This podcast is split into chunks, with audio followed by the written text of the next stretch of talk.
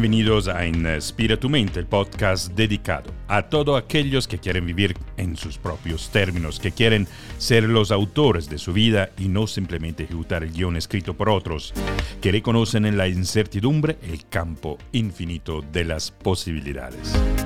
Este es el podcast de los resilientes y yo soy Aldo Cívico, coach de liderazgo, autor, conferencista, un alma nómade que vive la vida como un experimento en abundancia que no es nada más que el desborde de la plenitud en todas las áreas de nuestra vida.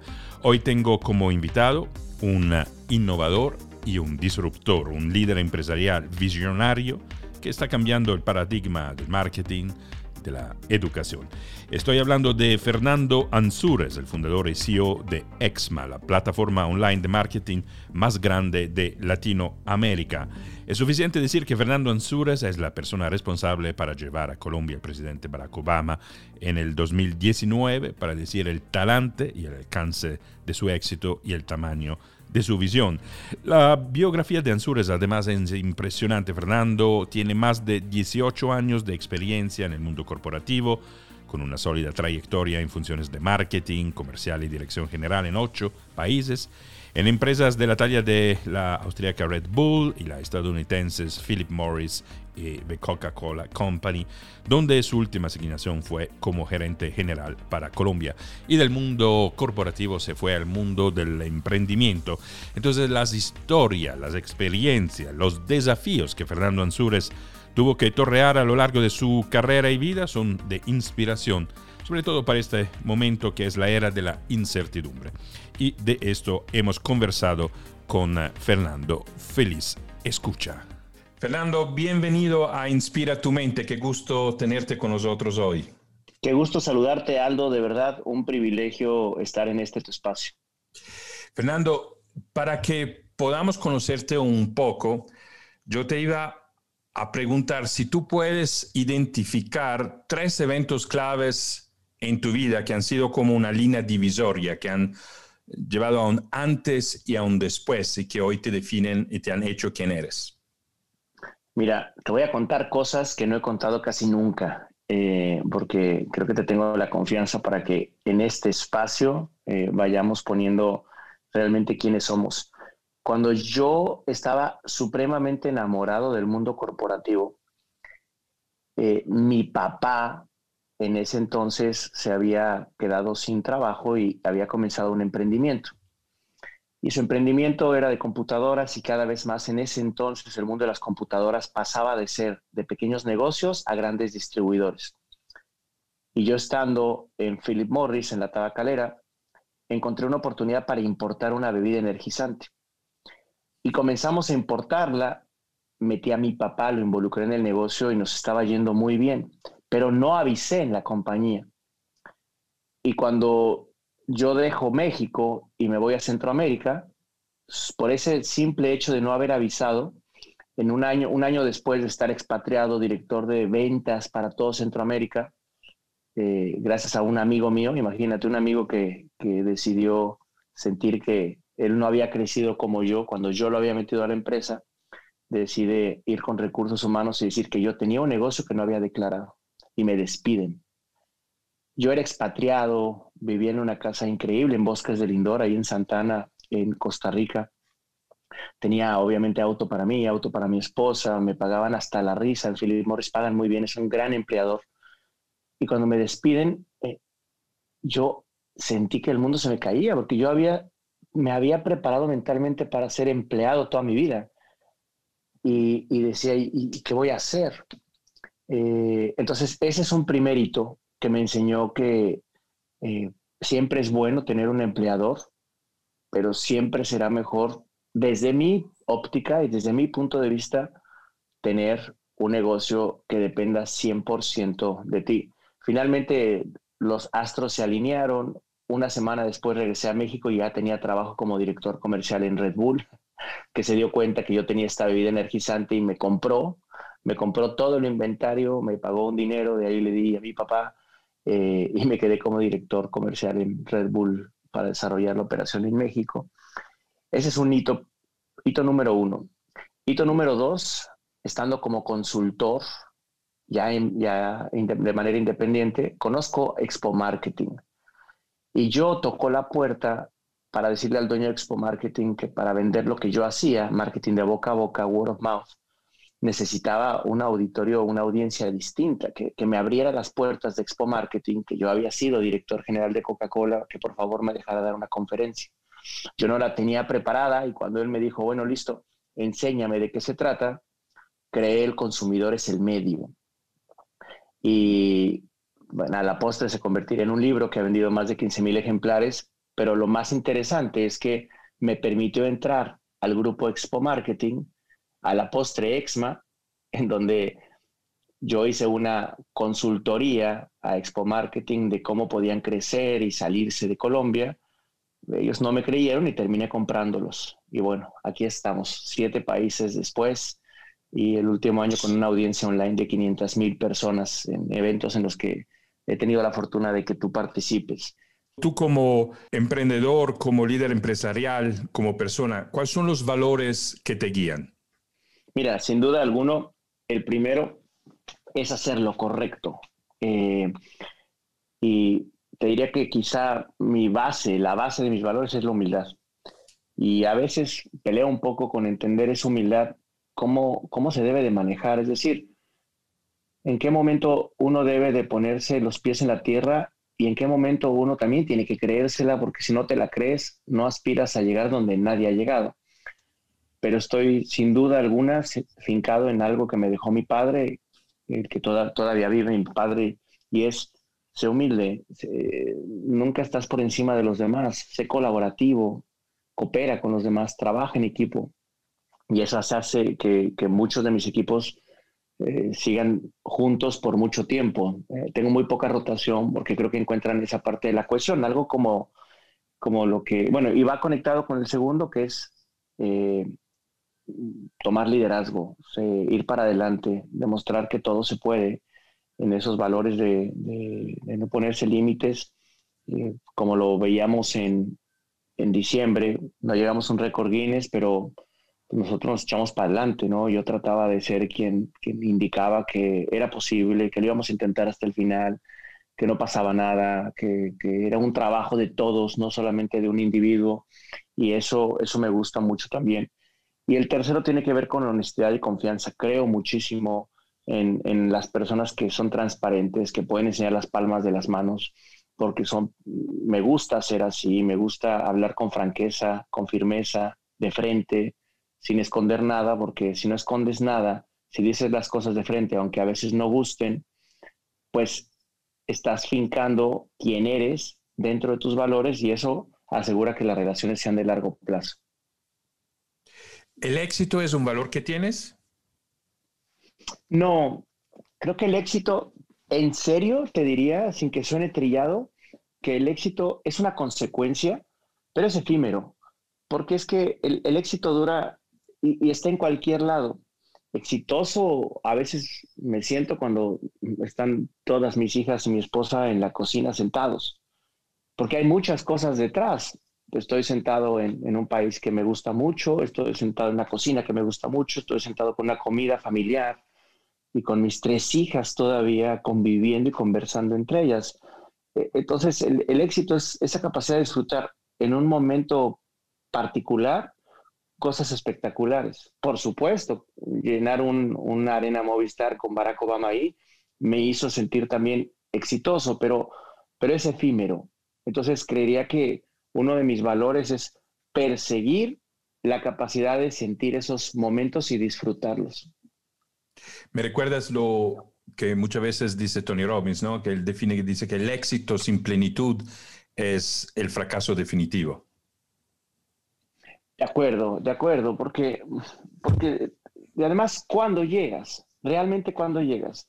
El que era exitoso porque quería comprarse un auto y su vecino se compra un modelo más nuevo, siente que dejó de ser exitoso porque perseguía algo muy efímero, muy pequeño.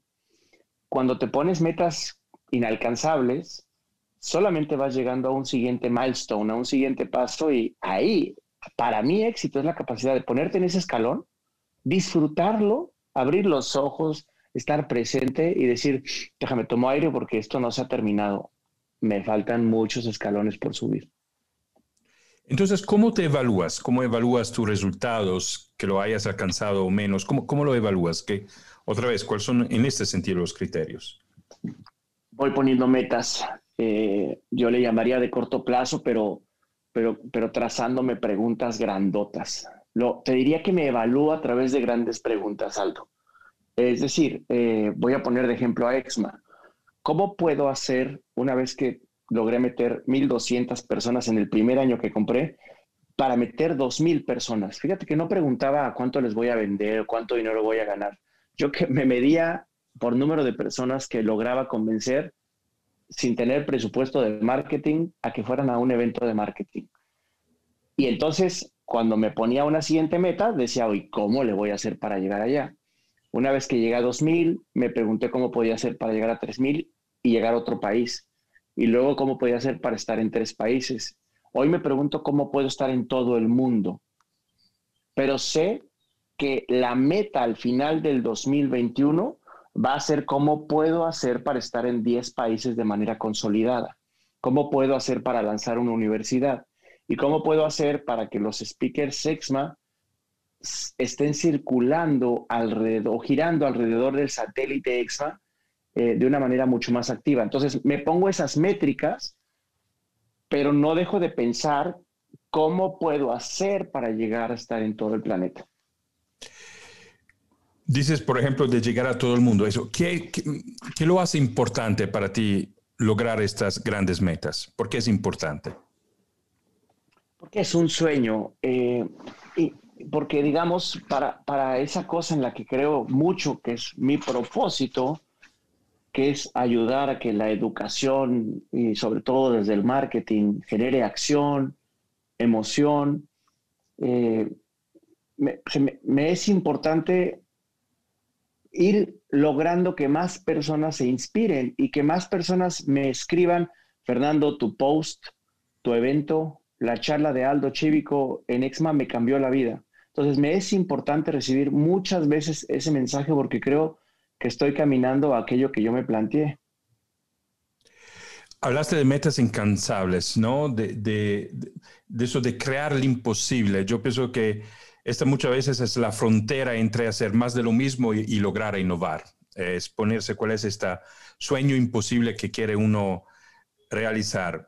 ¿Cuál es en ese sentido tu, propósito superior, tu sueño incalzable. ¿Puedes describirlo?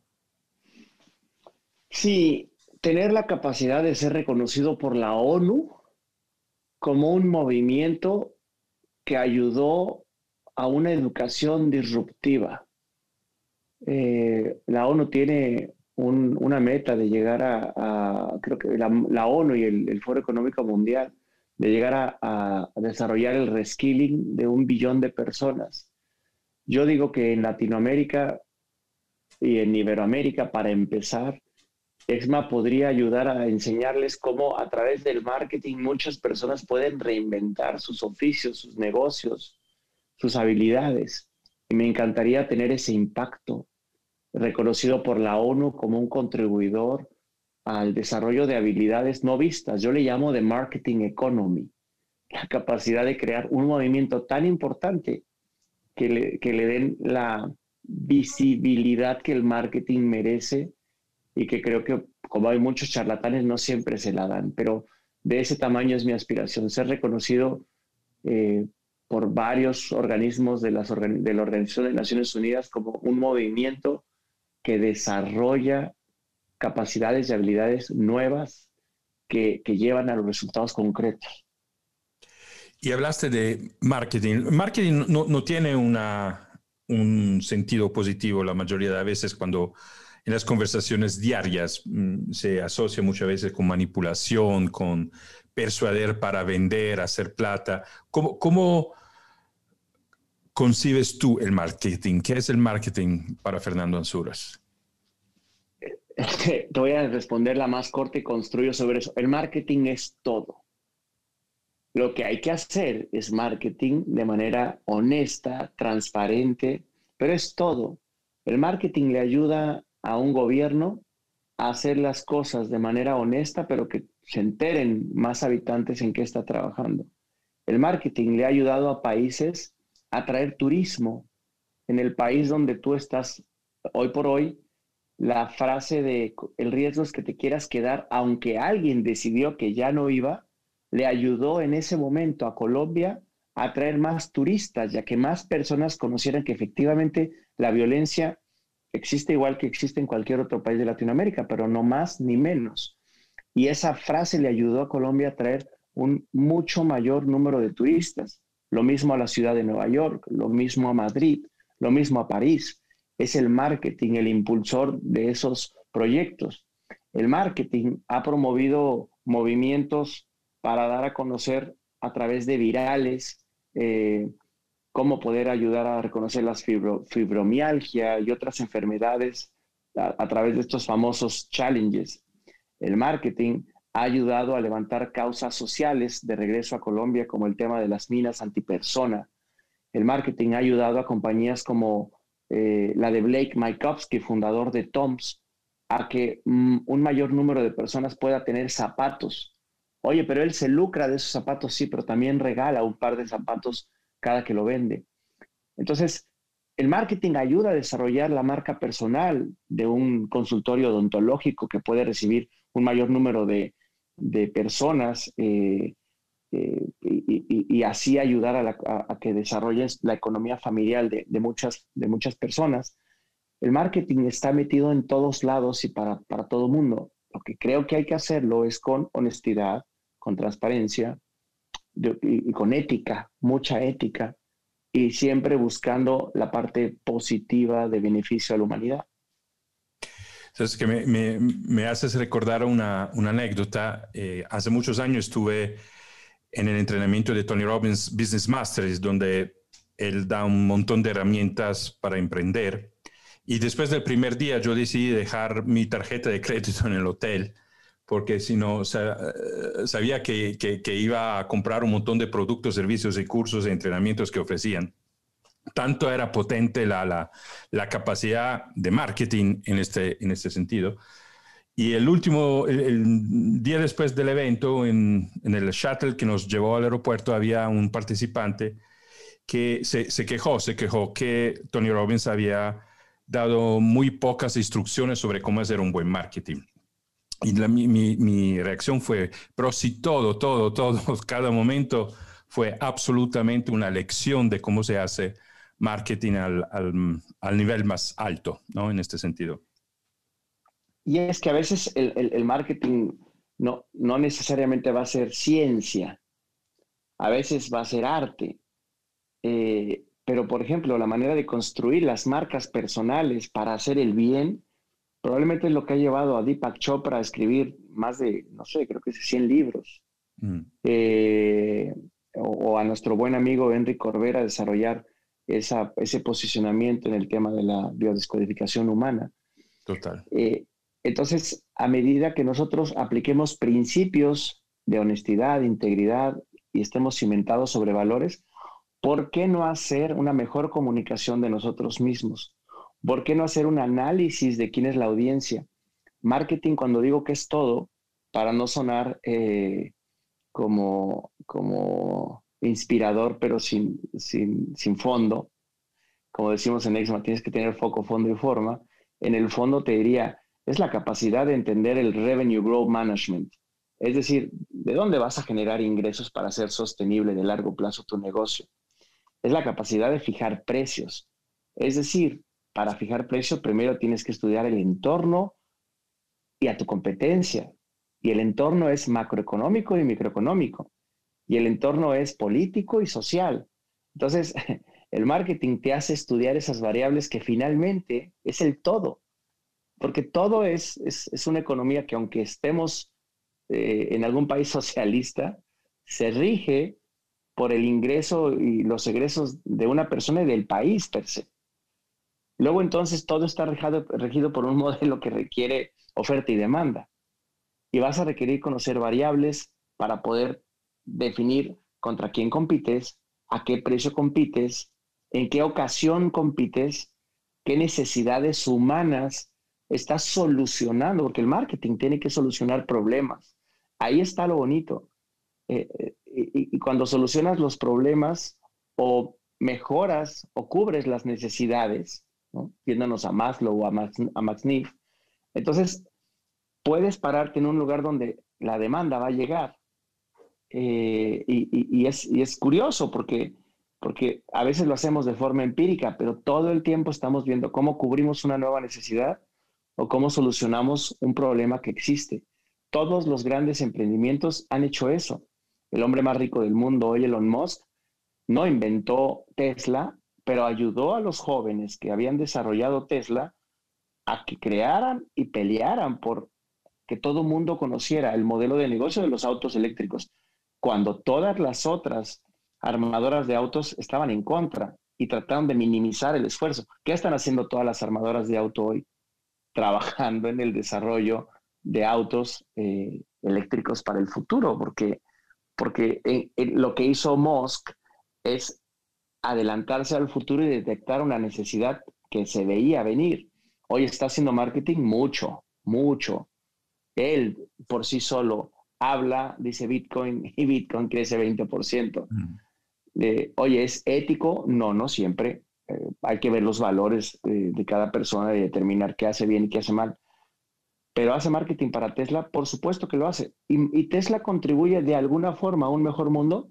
Parece que sí, porque al menos eh, utilizar electricidad eh, daña un poco menos el planeta que los combustibles fósiles. No sé si me alargué mucho en la respuesta. No, es muy, muy interesante. De hecho, estaba pensando también en varios ejemplos eh, de personas que conozco y, me pongo yo mismo en esta eh, categoría, por lo menos mm, hace unos, hace unos años, que también la gente que tiene que hacer marketing, que tiene que hacer venta, tiene creencias limitantes con respecto al marketing y la venta. Le parece que es, otra vez, manipulación, que es imponer o, que es, de alguna manera, no servir al otro. ¿A quién tiene eh, creencias limitantes sobre el hacer el marketing, sobre el vender?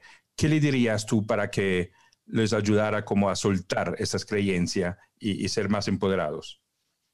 Pues primero que una vez más, párate sobre los valores, está bien, no engañes a una persona, no vendas algo que no cumpla una promesa de valor, trata de asegurar eh, que si vas a vender algo que va a tener éxito, que no contamine o destruya el planeta de forma flagrante. Hay formas en que tú puedes empezar a, a imaginarte, ya hay muchas empresas que cuando empiezan un negocio, tratan de decir, bueno, ¿cómo estoy contribuyendo al problema medioambiental? Pero una vez que tú defines esos pilares, ahora tienes que vender, porque es que el mundo circula a través de, un valor económico y tienes que aprender a, dirigirte a una audiencia, a, a tener una buena relación con esa audiencia, a que las audiencias reconozcan y prefieran tu promesa de valor, a que a que no solamente te compren una vez, sino repitan la compra. Y para que eso se dé, tiene que haber un buen servicio, tiene que haber una buena conexión, tiene que haber una buena relación, tiene que haber un tema humano y por supuesto sostenible, sostenible en términos de la promesa de valores, sostenible en términos de, ayudar al medio ambiente. Mete todo de una manera mucho más ética, de una manera mucho más holística y te vas a dar cuenta que si sobrepasas esas creencias limitantes de que no se debería de vender todo porque somos extremadamente capitalistas, te vas a dar cuenta que las grandes los grandes personajes del mundo, puedes criticar por donde quieras a Bill Gates, pero la Fundación Gates, donde está Bill y Melinda, donan muchísimo dinero al año para, para, para caridad, para fundaciones, para solución de problemas grandes de agua en África, ahora con el tema de las vacunas. Eh, eh, ese es el principio. Eh, quédate siempre con que si te llega a ir muy bien, ¿en qué vas a contribuir? ¿En qué vas a ayudar? Pero, pero, pero quítate la limitante de que no puedes vender o que no puedes salir a, hacerte más grande porque, porque creo que si tienes con qué, pues el mundo debería de saberlo y tú recibir la remuneración en consecuencia. ¿Qué sinónimos les pondrías entonces al verbo vender? Eh, esa es una muy buena pregunta. el sinónimo de venta creo que puede ser eh, multiplicación de los beneficios, cubrimiento eh, de, la promesa de valor o entendimiento de las necesidades eh, y acompañamiento a futuro de las mismas. Creo que ese me gusta mucho, ¿sabes? El pararme desde los problemas o las necesidades. Mm. Si hay un problema de comunicación en varios países en donde era imposible llegar con televisión, y es importante la televisión cuando no, cuando está bien hecha y transmite mensajes buenos. Eh, hay lugares en África donde la educación solo se pudo dar y evitó horas de traslado cuando llegó eh, la onda satelital. Entonces, eh, convertir las ventas en un solucionador de problemas de largo plazo como sinónimo me ayuda a sentirme bien de que, desde otra vez desde mi óptica, desde la educación, es posible cambiar miles de vidas, eh, proveyendo soluciones a problemas existentes. Ese creo que podría ser un buen sinónimo de venta. Maravilloso. Fernando, quiero regresar un poco a tu biografía y algo que nos dijiste al comienzo de esta conversación, que tú estabas supremamente enamorado del mundo corporativo. ¿Qué es que te fascinaba tanto de este mundo que terminaste dejando? Pero en este momento, cuando estabas y, has logrado las, las puntas más altas ¿sí? de, de los puestos de directivo, ¿qué te fascinaba tanto? Me, fascinaba que puedes echar a perder sin tu dinero. Me fascinaba que trabajé para compañías muy grandes en donde eh, si hacías que tu trabajo se notara, podías conocer el mundo o a través del intranet conectado con mucha gente. Que, yo no sé por qué la gente que está dentro de las empresas transnacionales no lo aprovecha más.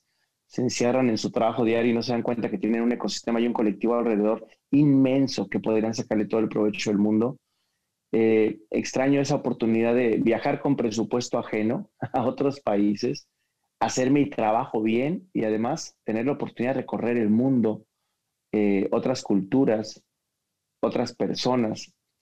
Eh, las compañías en las que yo tuve la oportunidad de trabajar, todas transnacionales, globales, multiculturales, te permiten la oportunidad de estar en salas de juntas con personas pares míos o reportes directos míos que vienen de muy buena educación y que vienen con muy buenas trayectorias profesionales. Entonces, el reto intelectual que a veces se pierde cuando emprendes porque no tienes con quién desafiar estas ideas todos los días, es algo que también me encantaba.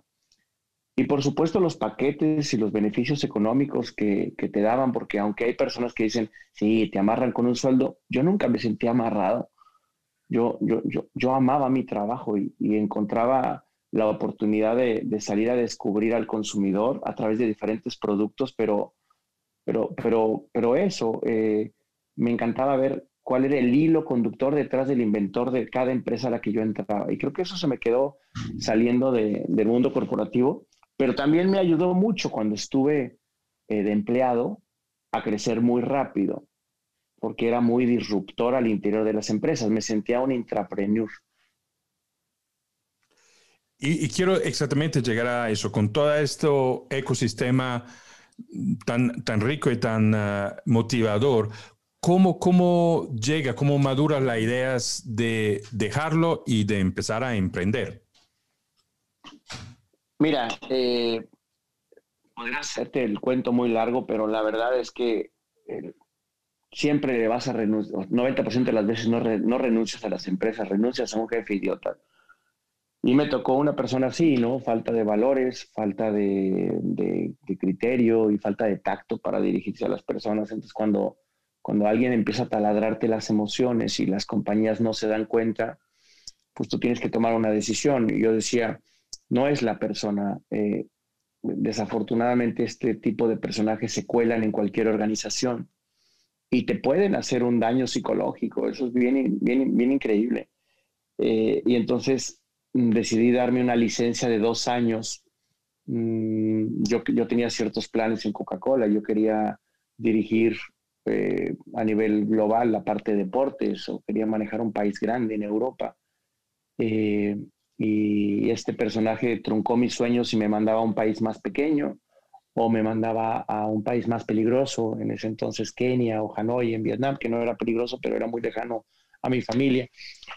Y decidí no irme a esos lugares y dije, bueno, pues si tengo 35 años todavía y estoy a tiempo de emprender, voy a, 37 mm, años, perdón, voy a, voy a hacerlo. Y si en dos años no me va bien, estaré antes de la barrera de los 40 y estoy seguro que me puedo contratar. Y no regresé. Yo voy para nueve años emprendiendo y, encontré que no siempre está la comodidad que tenía con los bonos y con los salarios, pero el reto intelectual que me he planteado y, esa, esos milestones o esos pequeños escalones en los que me paro a celebrar y a disfrutar, me gusta, me gusta lo que hemos logrado. Entonces, eh, no fue fácil, por supuesto no fue fácil porque yo apagué el motor del avión un año antes. Un año antes dije, me voy a salir ordenado. En ese año aproveché lo que Coca-Cola me daba como beneficio y le servía también para aprender digital, para aprender a hablar en público. Eh, tomé cursos de eso y cuando me sentí listo, apagué el motor, renuncié y, y vámonos. Me parece que acabas de decir algo muy importante, o sea, te preparaste, ¿no? Fue, eh, además que la, decisión maturó por, sugerida por circunstancias externas, pero hubo un proceso interno y te preparaste y después apagaste el motor. Sí, me preparé porque, como habíamos conversado al principio de, de este diálogo, ya me había pasado una vez en Philip Morris, entonces ya no tenía miedo. Eh, y al ya no tener miedo, ya sabes qué va a pasar, ya, ya sabes cómo se siente. El, el, miedo no existe, ¿no? El miedo es una sensación en el cuerpo a, anticiparte algo que mm, probablemente nunca va a suceder. Entonces, eh, esa, ansiedad, eh, decidí apagar la ansiedad y, empezar a construir lo que, lo que yo pensaba que era para mí. finalmente no fue esa compañía de voz a voz la que, la que me llevó a, a, crecer en el tiempo y fue a través de la consultoría que llegué a EXMA y hoy EXMA, sin duda alguno, te diría que es, pero por mucho mi propósito, ¿no? Estoy seguro de eso, porque sueño, respiro, mi ropa, mi auto, todo dice EXMA.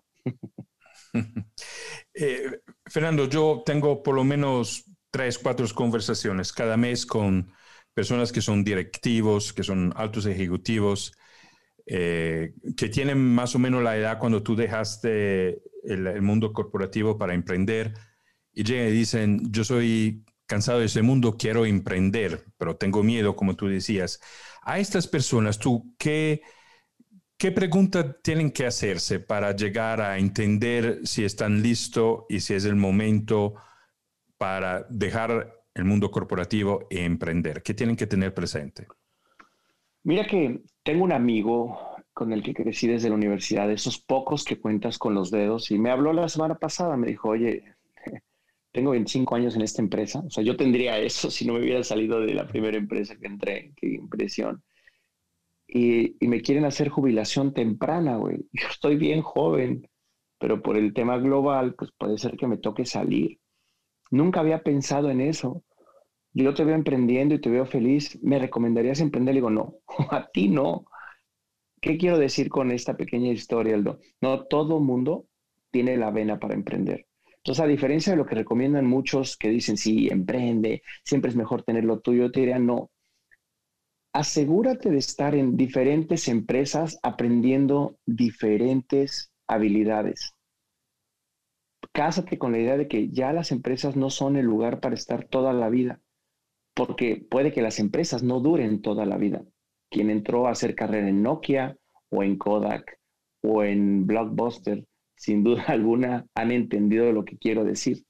Los merchant acquisitions, las fusiones de adquisiciones, se van a ver cada vez con más frecuencia.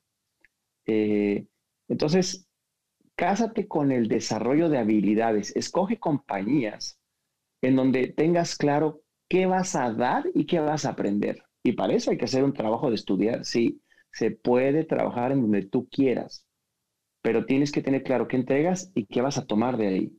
¿Por qué te digo eso? Porque es, es casi el mismo riesgo de emprender, pero es tener esta flexibilidad de, ya no te, no, no, te enamores tanto de la empresa como del trabajo que puedes hacer al interior de ella, de lo que tú puedes colaborar y de lo que esperas que en retorno te colaboren a ti. Ejemplo, si yo pudiera encontrar un director general eh, y una compañía como Facebook, como Amazon o como Netflix que me contrataran ahora y pudiéramos llegar a un acuerdo de colaboración, sin duda alguna escogería alguna de estas tres compañías porque o Facebook e Instagram me ayudarían a entender el tema de comunidades que yo quiero y yo podría darle a cambio todo lo que tengo en términos de orden, procesos, estructura, etcétera. Podría entrar a un Netflix porque quiero aprender la generación de contenidos y la conexión del contenido con la inteligencia artificial y yo podría darle a cambio eh, un aire de cómo Netflix podría meterse al mundo de los eventos y otras aristas que todavía no está explotando eh, con contenido. Eh, y, en Amazon aprendería todo el mundo del e-commerce y la tecnología para seguir vendiendo hacia futuro. ¿Ves? Fíjate, fíjate que qué bonito empezar a entender que ya no ves ese tema como entrar y ser un empleado, entrar y ser un contribuidor y entonces quizá la respuesta corta para, para decirte qué le diría a estas personas con las que tú tienes diálogos cada semana, siéntanse contribuidores reales. Y cuando dejes de sentirte contribuidor, busca un nuevo empleo. Ojo, primero un empleo en donde puedas contribuir y piensa si esa contribución podrías hacerla para ti mismo, pero no te, no te, no te vayas con el sueño de que emprender es ser tu propio jefe, porque es mentira. Terminas teniendo muchísimos jefes, que son todos tus clientes. Total. Fernando, hablamos de, EXMA, eh, de la cual mm, hago parte, no lo digo solamente por transparencia, sino con extremo orgullo, porque es una comunidad extraordinaria de, talentos y diría también de corazones. Es impresionante el sentido de comunidad que tenemos todo lo que hacemos partes de, EXMA y eso es también el, fruto, el producto de, tu liderazgo. Pero para quienes no, no conocen EXMA, no han tenido una experiencia EXMA, ¿qué es EXMA? Mira, incluso si lo ves en las letras, empezamos por la E, que es de educación. La E salta a la A, educación en acción, a través de experiencias de marketing. Somos una plataforma que busca a través de el mercadeo encontrar cómo podemos hacer una contribución holística en siete pilares.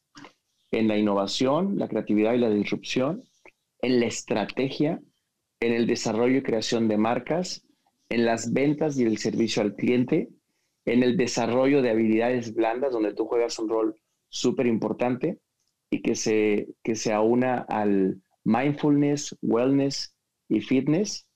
Y por último, en todas las habilidades y desarrollo de, de las competencias que hoy se requieren tanto, que es tecnología y digital.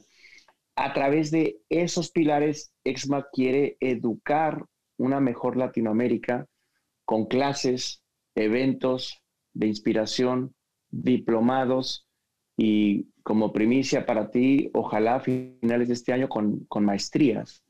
Eh, oye, pero vamos a hacer una, academia o, un modelo educativo, sí, avalado por alguien, sí, pero no por un modelo educativo tradicional, no por una Secretaría de Educación, sino por las empresas y empresarios que, se convenzan que quienes son entrenados por EXMA tienen un mejor entrenamiento que aquel que se da de manera pedagógica, con, a veces pensums un poco eh, atrasados o, que no necesariamente contribuyen en las ciencias sociales particularmente. No nos vamos a meter en medicina o en otras ciencias que no nos corresponden, pero desde nuestro punto de vista, en el desarrollo de un modelo educativo de largo plazo, que, como dice el nombre, la educación termine en acción. Es de verdad la educación del futuro, ¿no? Yo creo que sí, yo creo que la educación del futuro es pequeñas cápsulas de conocimiento que le vas metiendo eh, a tu hardware de cosas que requieres ir aprendiendo para hacer. lo veo hoy más que nunca. lo, conversábamos fuera del aire, oye, yo quiero empezar a tener eh, productos, quiero empezar a vender servicios, pues requieres marketing digital y para eso necesitas conocer mejor cómo funcionan los algoritmos y las redes sociales. Pero si aprendes eso y lo implementas y ves resultados, dices, bingo, funciona. Eso es la educación en acciones. Cosas que funcionan para los objetivos y retos o problemas que tú tienes hoy.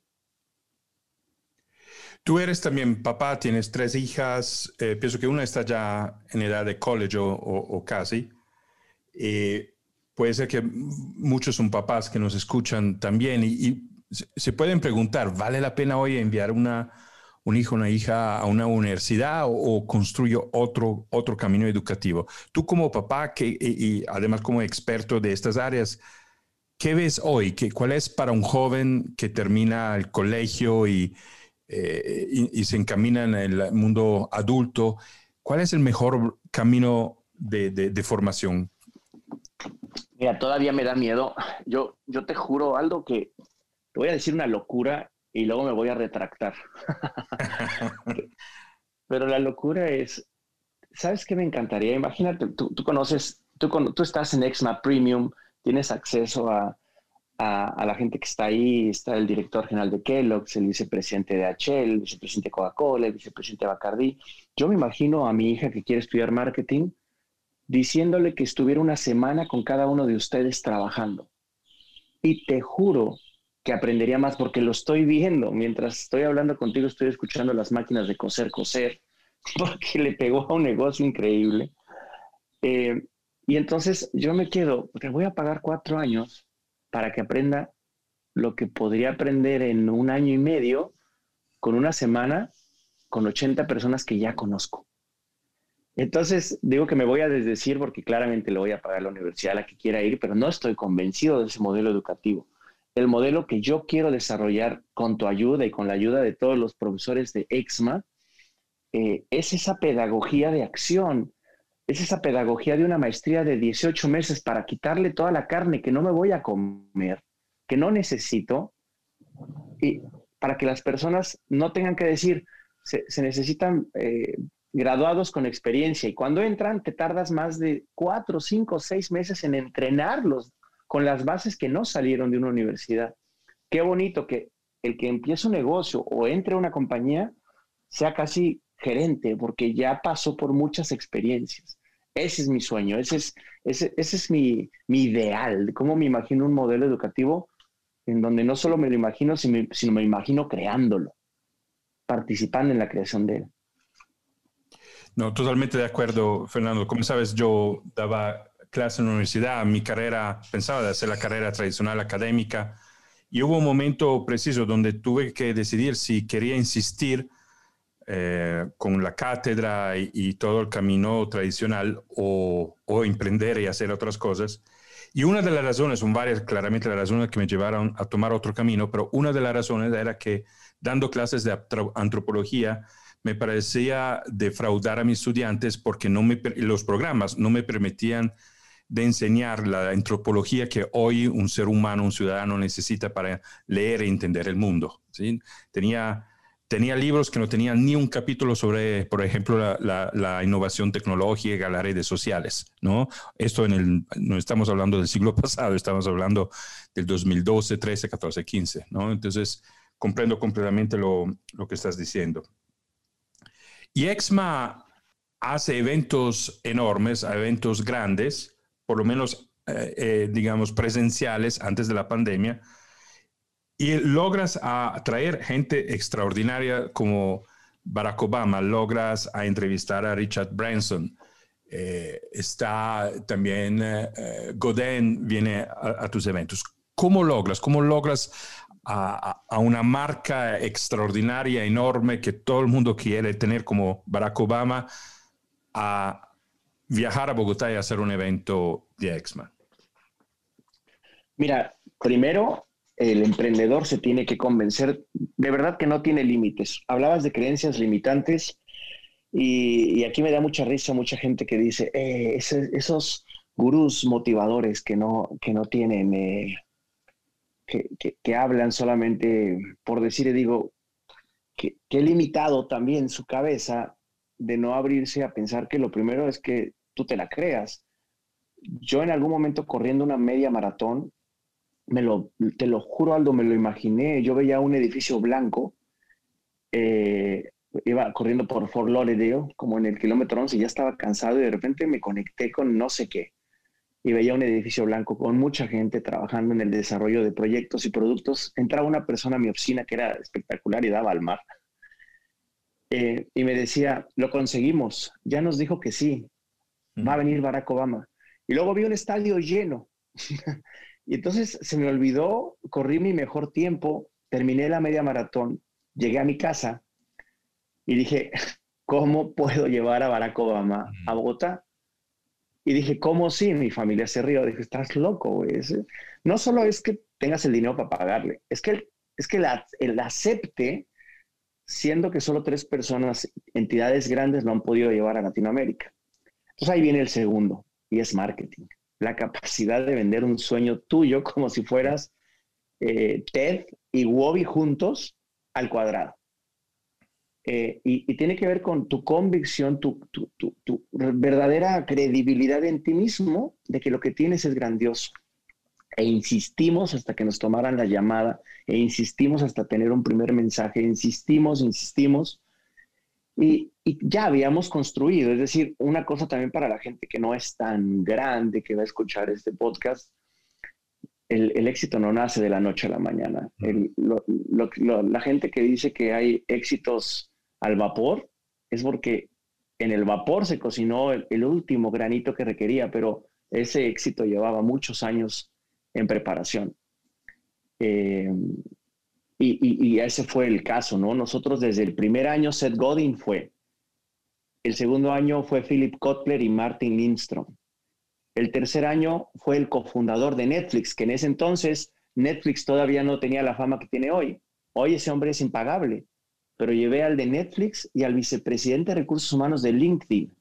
Después se vendió LinkedIn a Microsoft y hoy es el tamaño de monstruo que es. Después llevé al del Circo del Sol, antes de que se volviera también el Circo del Sol un movimiento súper famoso. Llevé al fundador de Waze, al de Airbnb, al de Shazam. E, e, es decir, ya llevábamos tiempo demostrando a Guy Kawasaki, eh, a, Gary Vee antes de que Gary Vee fuera famoso en el 2013 cuando cobraba muy poquito. Eh, entonces, yo te diría que tiene que ver con esa curiosidad que tengo yo, eh, porque digamos que toda la, curaduría la manejo yo, de, revisar y adelantarme a personajes que incluso hoy ya, ya voy viendo quién puede ser relevante y a quién, a quién podemos ir trayendo porque va a ser relevante en el futuro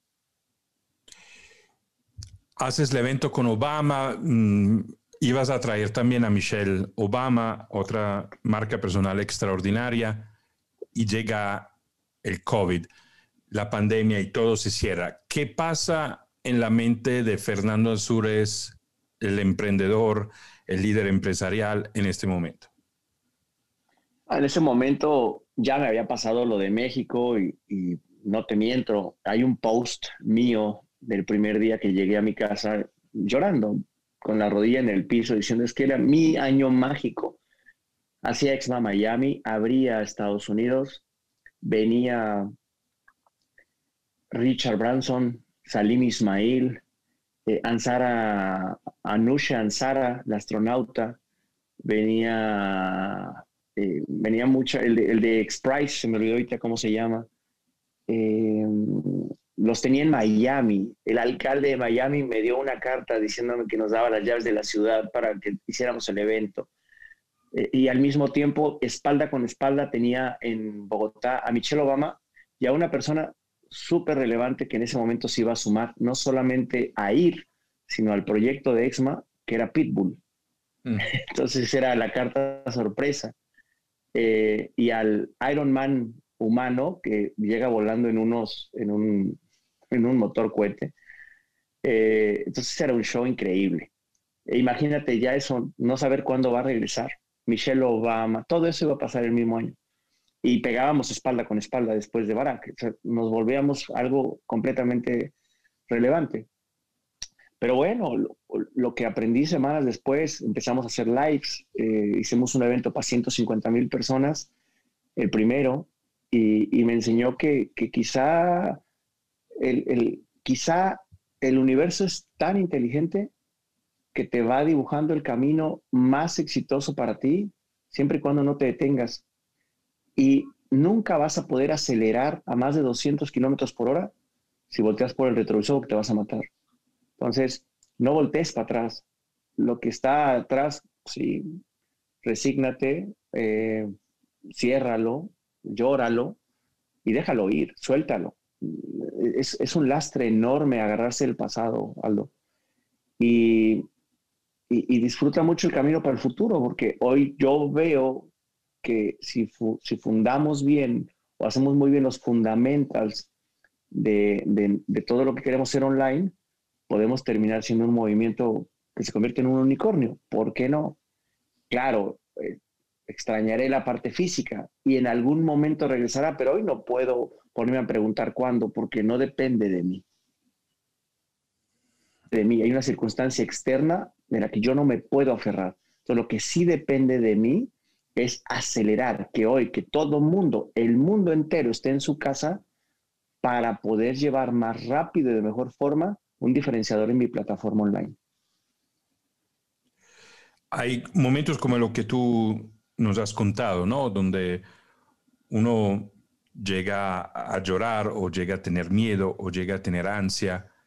Pero tú dices también eso, de no detenerse, ¿no? ¿Cómo hace Fernando en estos momentos de, bajones que son parte de la dinámica del juego infinito que es emprender y hacer negocios? ¿Qué hace Fernando para no quedarse atrapados en emociones negativas, limitantes y a reconectarse con la motivación, con el propósito, con la resiliencia? ¿Cómo, Fernando, cómo eh, alimenta su resiliencia? Mira, número uno, eh, tengo tres hijas en las que estoy seguro ven un ejemplo y te observan todo el tiempo. Ellas son conscientes de la pandemia, son conscientes. Ellas habían comprado sus vestidos para ir a conocer a Michelle Obama, imagínate. Eh, y te están observando todo el tiempo. Entonces, yo, yo estoy seguro que quiero ser un gran ejemplo y en ese ejemplo no me puedo detener. Y cuando tú le dices a tu cabeza que no te vas a detener, que encuentre respuestas, es impresionante, Aldo. La, la cabeza y, y, yo sé que tú eres como yo, eres un ser espiritual, la cabeza se convierte en una antena y la antena pide respuestas y las respuestas llegan. Las respuestas te van dando un camino. Y cuando esas respuestas la conectas a la meditación, entonces el camino es más claro. Y cuando la conectas al ejercicio, pues, el camino no solo es claro, sino la adrenalina, la dopamina, la serotonina te empiezan a dar eh, un cóctel muy rico de ideas. Entonces hago ejercicio, medito, eh, um, todo buen vino, que también ayuda mucho a la inspiración de ideas. Y, y, y, me gusta mucho entonces empezarme a imaginar qué sería lo siguiente que quiero hacer. Soy demasiado inquieto, soy demasiado inquieto. Entonces me gusta ponerme retos como de juego. Ahora estoy empezando a hacer llamadas a, eh, bueno, y voy a pedir tu ayuda también a, la gente más relevante que tú conozcas, porque quiero tener a todos en mi espacio, a todos, a los Shark Tanks del mundo y a, los que vienen al lado de Barack Obama. Quiero entrevistar a Elon Musk, quiero entrevistar a Mark Zuckerberg. Y, hay gente que le cuento y me dice, estás loco, eso no se puede. Y, entonces me alejo de esas personas porque digo, yo necesito a la gente que me diga, sí, y conozco a alguien que te lo puede presentar. Listo, vámonos, ¿por qué no? Y, tocas un tema también muy importante, ¿no? Las personas, aquí va mi perro, las personas, eso es de, la, de hacer entrevistas desde, desde las oficinas de la casa, las personas con las cuales te rodeas, ¿no? La, importancia de tener un ecosistema que te rodea eh, y que está alineado con tus motivaciones, con tus propósitos. ¿Qué hacer cuando tenemos personas negativas a nuestro alrededor? Mira, alejarse de ellas, Aldo. Eh, y puede que sean familiares y puede que sean cercanos, pero eh, y puede que hayas tenido una conexión emocional con esas personas por un tiempo, pero aunque las personas lo van a sentir y van a decir que cambiaste, la verdad es que sí cambiaste, porque estás cambiando tus hábitos y estás cambiando tus pensamientos. Y ese clavo que, que amarra al elefante pensando que está anclado de forma definitiva a la tierra, nos lo ponemos nosotros también al estar al lado de esta gente, porque entonces no queremos hacerlo sentir mal si nosotros pensamos de una manera diferente o si pensamos que, no hay imposibles. Entonces, hay que, hay que rodearse más de personas que te inspiren a que efectivamente es posible. Y ojalá con puntos de vista complementarios. Eso no quiere decir que seamos ignorantes en el sentido de que, de que seamos utópicos. Siempre va a haber un punto de vista que hay que escuchar de potenciales pros y contras, eh, porque hay riesgos que los emprendedores sin duda puedes tomar, pero hay otros que no debes de tomar. De, qué tamaño es tu flujo de caja, hasta dónde puedes aguantar, qué pasa si te endeudas y, y luego sucede una tragedia. Pero una vez que escuchaste diferentes puntos de vista, aléjate de aquellos que permanentemente son ese punto de vista negativo y que nunca encuentran cómo si lo vas a hacer porque te van a traer para Todos son muy cercanos a ti. Fernando, entre otros hábitos, eh, yo sé que para ti la lectura es algo muy importante. Me recuerdo que cuando empezamos la certificación EXMA, quizás una de las primeras cosas que dijiste es lean por lo menos 40 minutos cada día. Eh, ¿Cuáles son los libros que en estos meses de pandemia te han inspirado, te han dado nuevas ideas, eh, te han desafiado intelectualmente?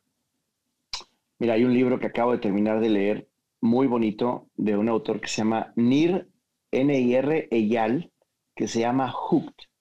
Y es, es un modelo para crear comunidades. Y el libro me gustó mucho porque, porque exactamente es algo que yo quiero hacer. Derivado de la compra de ese libro eh, y de la lectura de ese libro, decidí empezar a, a, darle más forma al tema de la comunidad de speakers, por ejemplo porque sin duda alguna creo que es algo que se va a convertir en, un tema muy relevante, crear, crear comunidades. Eh, entonces ese, ese libro me gustó, me gustó mucho.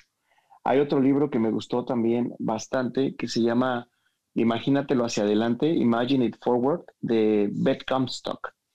Y habla de coraje, de creatividad y del poder de cambio. Entonces, eh, en estos tiempos donde todo el mundo le llama reinvención, hay que combinar creatividad y, pensamientos de poder de cambio para, que las cosas efectivamente funcionen. Ese me gustó también, también bastante.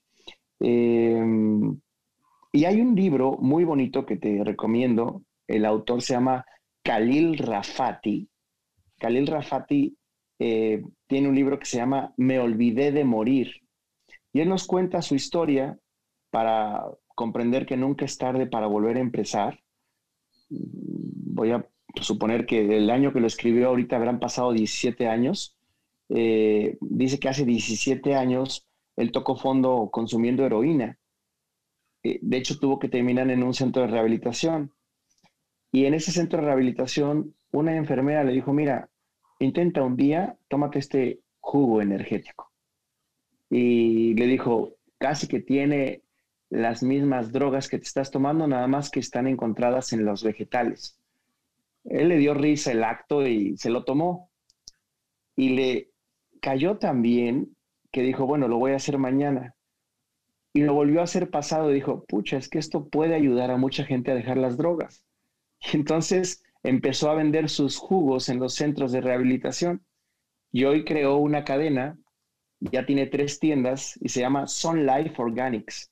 Es una historia real, está fundado en, en, en Malibu, California. Ya lo contacté yo, de hecho, para ver si lo puedo entrevistar, porque creo que es una historia real. Me está gustando mucho leer historias reales de personas que han trascendido fronteras. Maravilloso. Fernando, y última eh, pregunta. ¿Cuál es un hábito, algo que empezaste a hacer durante la pandemia y que no quieres dejar de hacer una vez que volvimos a un mundo que se puede parecer normal a lo de antes? Dos, comer con mi familia, súper bonito, en familia el mayor número de días posible, los cinco en la mesa, nos esperamos si uno va demorado o otro espera al otro, eso es, eso es espectacular. Y el segundo, meditar. Em, estoy, me compré un programa premium de Mind Valley. Su fundador se llama Vishen Lakiani, también lo estoy casando para entrevistarlo. Ya hablé con su, con su prima, eh, porque es marquetera, y ella ya me dijo que sí iba a participar en un EXMA. Y de Vishen he aprendido mucho del modelo de negocio y a meditar. Tiene unas meditaciones espectaculares y recomiendo muchísimo entrar a Man Valley. Eh, no soy socio ni nada, pero lo recomiendo porque me ha funcionado y porque he desarrollado este hábito de aprender a meditar. Maravilloso. Fernando, muchísimas gracias por toda tu sabiduría, conocimiento e inspiración que nos has regalado en esta conversación. Muchísimas gracias a ti por tan buenas preguntas, por ponerme a pensar, por mantener la cabeza activa durante esta hora larguita y siempre un gusto tenerte en el colectivo y ser parte de tu grupo, mi querido Aldo. Ha sido bien, bien interesante de verdad conocerte. Muchísimas gracias a Fernando Azure, muchas, ideas, muchas provocaciones de este gran líder visionario y disruptivo. En conclusión, te invito también a suscribirte a mi canal en YouTube, que me encuentras bajo Aldo Cívico. Cada domingo a las 9 estoy haciendo una serie de conversaciones alrededor del tema del viaje del héroe. Es un ah, viaje del nuestro héroe interior y de cómo podemos aprovechar de las dificultades, las limitaciones, las incertidumbres que estamos viviendo para que nuestro héroe encuentre el camino que tiene corazón. Muchísimas gracias. Nos escuchamos la próxima semana con otro episodio y otra conversación muy interesante porque nos vamos a hablar de autoconcepto, de autoimagen con un cirujano plástico. No se pierdan este episodio. Chao.